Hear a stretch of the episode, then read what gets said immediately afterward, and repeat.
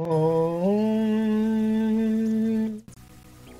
गुरुर्ब्रह्मा गुरुर्विष्णु गुरुर्देवो महेश्वर गुरुः साक्षात् परब्रह्मं तस्मै श्रीगुरवे नमः Day 3, page 18. The follies and mistakes we commit in our lives are exclusively a result of our own carelessness. It is important to know how we dispose the seed of the mango. We either throw it away or plant it in order that we reap its rewards. We need to decide how to use our abilities, which are seeds.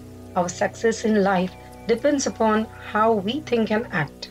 When we enter a contest, it kindles the asura bhava, demonic nature in us.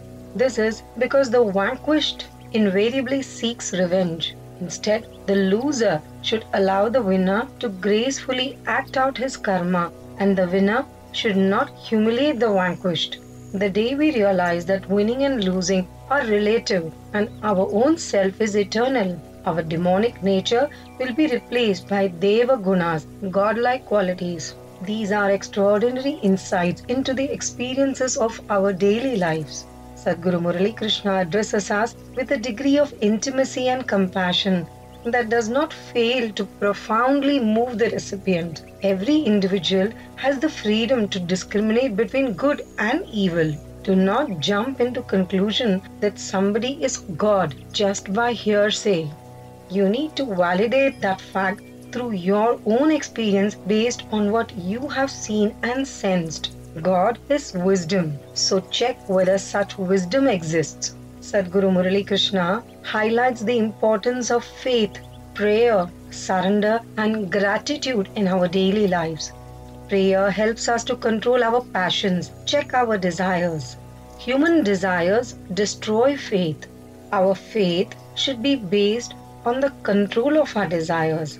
Our inner grace is our faith, and we must cultivate that inner grace to keep it burning. All that we are today, explains Swamiji, is a result of what we have done in the past. But God has successfully provided us with human birth and given us the capacity to discriminate. Many devotees complain to me. Many devotees complain to me that they have not wronged anybody in this life.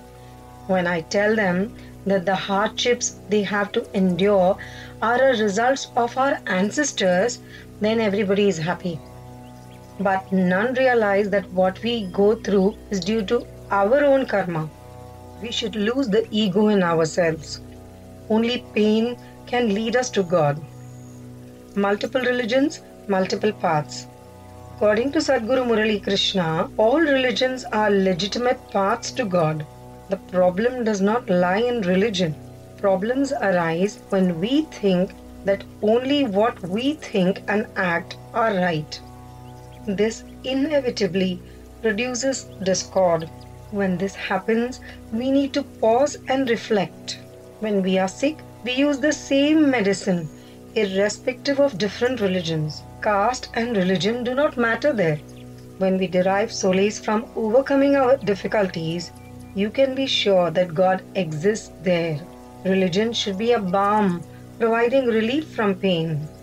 This helps to explain why Swamiji accords critical importance to developing and nurturing faith. What saves us in time of trouble is faith. Rituals and rites do not constitute the foundation of our lives. It is love alone that can. If we are united in love, it is possible to save ourselves. Just as there are many paths to a city, multiple religions of the world today symbolize multiple paths. Each religion ought to become a path. If one in front, who is God, guides the devotee, then even a trail in the forest has the ability to become a path. When many more travel along the same path, the path gives way and becomes a main road. It is possible that many sub roads emerge from this main road, but our collective aim must consist in achieving salvation. Mere reading of the scriptures is no guarantee of securing salvation. It is important to practice the insights contained in the scriptures. One does not get salvation by reading the Bible or the Gita.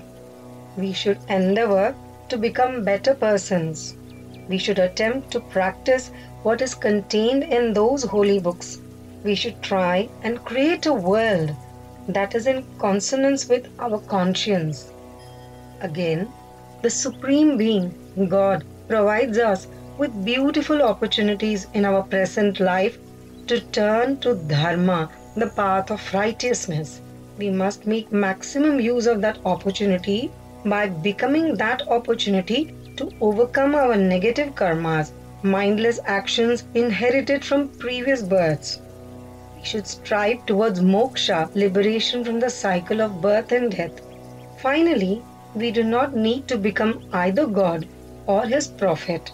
It is important to spread self knowledge. If we radiate the knowledge which is residing in us, we become prophets. I am not God, I am only a pretext to reveal the path of God. Discourse in Tiruvannamalai on the Guru spiritual master. The meaning of the word Subramanya, Su or pure plus Brahman or supreme consciousness means Parabrahman, the supreme self. The child's duty is towards the mother, while the duty of the Shishya is towards the Guru. The mother is ever watchful of her child, irrespective of where the child is. Similarly, the Guru is always looking after the disciples, irrespective of whether the student is close by or far away. It is, however, also up to the child to stay close to the mother. Similarly, the student should always stick to the Guru, just as the sunflower is forever steadily focused upon the sun.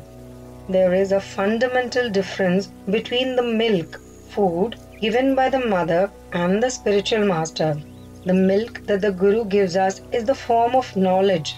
The milk that the Guru gives us is in the form of knowledge and strengthens our sense of discrimination, while mother's milk provides strength, love, and compassion.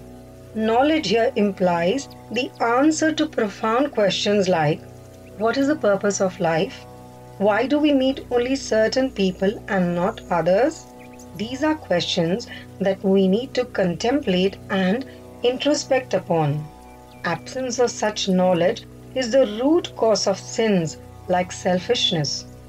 Moksha or salvation can be obtained only if there is internal peace. This peace can only be obtained if one has adequate knowledge, is free from doubt. Such release from doubt is only possible at the feet of the Guru. Accordingly, knowledge is essential to attain moksha, and to attain this knowledge, we need to grasp the four Vedas. Understanding the Vedas is also essential to master the two Vedangas of family life and work. If we want to quickly experience the divine, we only need to follow the examples of the great sages and practice the Guru's teachings. The Guru accelerates this process of learning and leads the seeker to experience enlightenment. The four Vedas consists of Mother, Father, Guru, and God. Among these four, it is the Guru who is the most difficult to find. Only if the kingdom, the body, and the king, the Atman, the soul, are pure, will the Guru design to appear to the seeker. The Guru then imparts knowledge through mantras, combination of syllables, and essential medicines to ensure that only positive thoughts enter and completely blocks the entry of negative thoughts. It is easier for the seeker to develop faith in the Guru, but it is not so easy for the Guru to trust the seeker. This helps to explain why the Guru needs to test the heart and mind of the seeker. This process is essential to separate or extract ghee, which is clarified butter, from milk. Milk, by its very nature, provides strength but is unsustainable over long periods of time, while clarified butter, even though more difficult to obtain, is sustainable and provides knowledge on respect and duty towards parents. We should respect our parents irrespective of what they might have done in the past, since it is through them that we have attained a human form and this wonderful opportunity to attain salvation. For instance, Lord Krishna killed men like Kamsa, yet we worship Lord Krishna. One needs to realize that everything is ordained by God and everything is ordained by Him for a reason.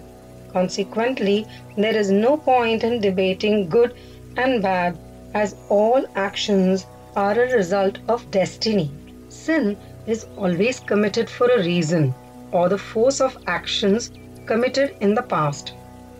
One needs to understand these causes. Such understanding requires knowledge, and such knowledge can be only imparted by the Guru. Children should take care of their parents with love. The son has no control over the physical well being of his parents, but he can at least care for them and be compassionate and loving. Care is not about providing facilities and physical comforts, but respecting and loving one's parents. We also need to fulfill our duties towards our parents by keeping our own bodies healthy. Otherwise, we may hurt our parents as they invariably get hurt when their children are not healthy. On nature and man, the Panchabhutams or the five elements including earth, water, air, fire, and ether are Shiva's, God's property, and consequently belong to all. One who has control over these elements attains Brahman, which is salvation. But man fights for ownership over the elements without understanding that they belong to all. Nature by itself is pure. It is man who is polluting it. Man has no right to spoil nature, and it is his responsibility to nurture it. One needs to complement nature in all possible ways, including ways of living. The clothes we wear, for example, must be made by using natural fibers rather than artificial resources. For instance, the use of plastic footwear pollutes the environment. For harmony to prevail, the household, community, and country needs to be kept clean and free of pollution. On the four Vedas, it is man's responsibility to become Daivik, godly, as he grows and develops. Instead, he tends to debase himself and becomes asuric, demonic. When born, every child is divine and playful like Hanuman, and life is all about a child's endeavor to become like Lord Rama as he grows. Only then will the four Vedas, represented by Sita, compassion and friendship, Lakshmana, karma, Hanuman, Shakti, and Rama, self knowledge, will follow. These four Vedas constitute the qualities of a true king or God Himself. Every person is divine from birth and need to realize this truth through experience. The Guru disciplines the student who has the potential for mischief like young Hanuman or baby Krishna. The Guru disciplines the student to make the student realize this truth from experience. The four Vedas are also represented by Mata, Pita, Guru, and Devam, or Mother, Father, Guru, and God. It is said that God easily reveals Himself only to children and madmen. This is because if God appeared before normal people, they would immediately expose God to everybody without discrimination. But the child cannot speak, and the world will not believe a madman. This perhaps explains why God might appear easily to them. We always tend to protect valuables like gold. Similarly, divinity always tends to shield itself from common experience. On the body and the soul, while different people have different forms, body, the soul or Atman is one and resides in all. One needs to develop the capacity to realize this profound truth. This can be explained by taking recourse to an analogy, we need to enhance our capability by not concentrating on different glass frames or bodies rather focus on the glass or the atman which is same irrespective of the shape of frame to experience the truth. The soul or atman or shiva has but one name. It is constant. It is neither burnt by fire nor wet by water and is eternal.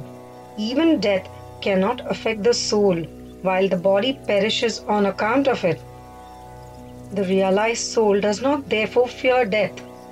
The Atman is eternal and needs to be worshipped and not the body which is transient. If trapped in this body, there is no true power, but once we overcome this limitation, we are genuinely free. We are genuinely free and powerful. Materialistic quests require a body, while spiritual ones only need the soul.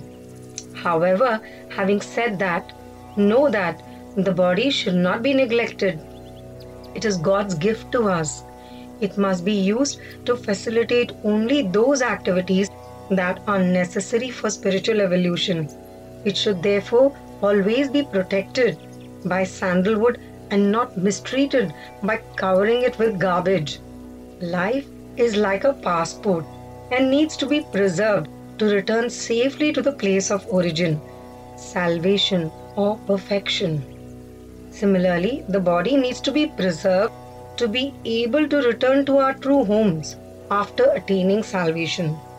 Also, it should be noted that while it is fine to physically sleep, it is dangerous for the Atman to sleep, as then the forces of darkness may enter and prevent the seeker from realizing the objective of self realization. On foods, the body is like a cooking vessel and the mind is like a spoon. If the body breaks down, there is no use of the spoon. Accordingly, it is important to keep the body healthy. The foods that we consume determine to a large extent the body's well being and health. For instance, it takes milk 2 to 4 days to actually provide strength. There are many other food items that can provide the same strength in a much shorter time span. However, the ability of these foods to provide lasting strength is constrained. While even though milk takes much longer, it provides lasting strength. We must therefore learn to consume those food items that provide enduring strength. The best foods also tend to be those that taste bitter during intake but whose essence is sweet on digestion. On the other hand, the other foods which are sweet during intake but whose essence is bitter need to be avoided. This paradox is a pointer to the larger paradox of life that strength is obtained only by facing more difficulties, and it is important to learn to resolve them rather than avoid them altogether. In short, sweetness tends to arise from negotiating bitterness. In short, sweetness tends to arise from negotiating bitterness. It is only by facing the numerous tests, bitterness of the Guru that the pupil gains knowledge, sweetness. On offerings and yajnas, people should offer everything to God before consumption, as the object to be consumed has to be obtained by the grace of God. Only then does their power grow. Similarly, anything given by the Guru or parents should be taken only after worshipping them to recognize the sacrifices that they have made to obtain it. Also, the first offering should be made to the poor and needy, and only after they have been fed should others be fed. In the final analysis, for anything we obtain in life, we need to be grateful and express our gratitude to the giver. Yajnas or sacrifices are instances by which man expresses his gratitude to God and prays for the welfare of all beings. Yajnas are also instances when man asks for divine protection to overcome the various obstacles that he faces while he engages in life. Obstacles are like the waves in the sea, they come constantly, one after the other.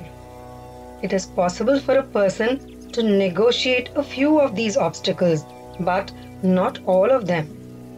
It is for this purpose that we perform worship and conduct yajnas. On unity of religions, unity and brotherhood born through love and compassion are absolutely essential for liberation. Good deeds and worship do not by themselves suffice if there is no compassion for other beings. God has created three primary objects of worship wind, water, and fire, and to these correspond the three systems of worship tailored towards these objects. Om Sharavana Bhava thus ends page 27. Thus we conclude the day 3 of the Parayana of Global Mission of Sadguru Sharavana Babaji. Om Sharavana Bhava Gurave Sharanam.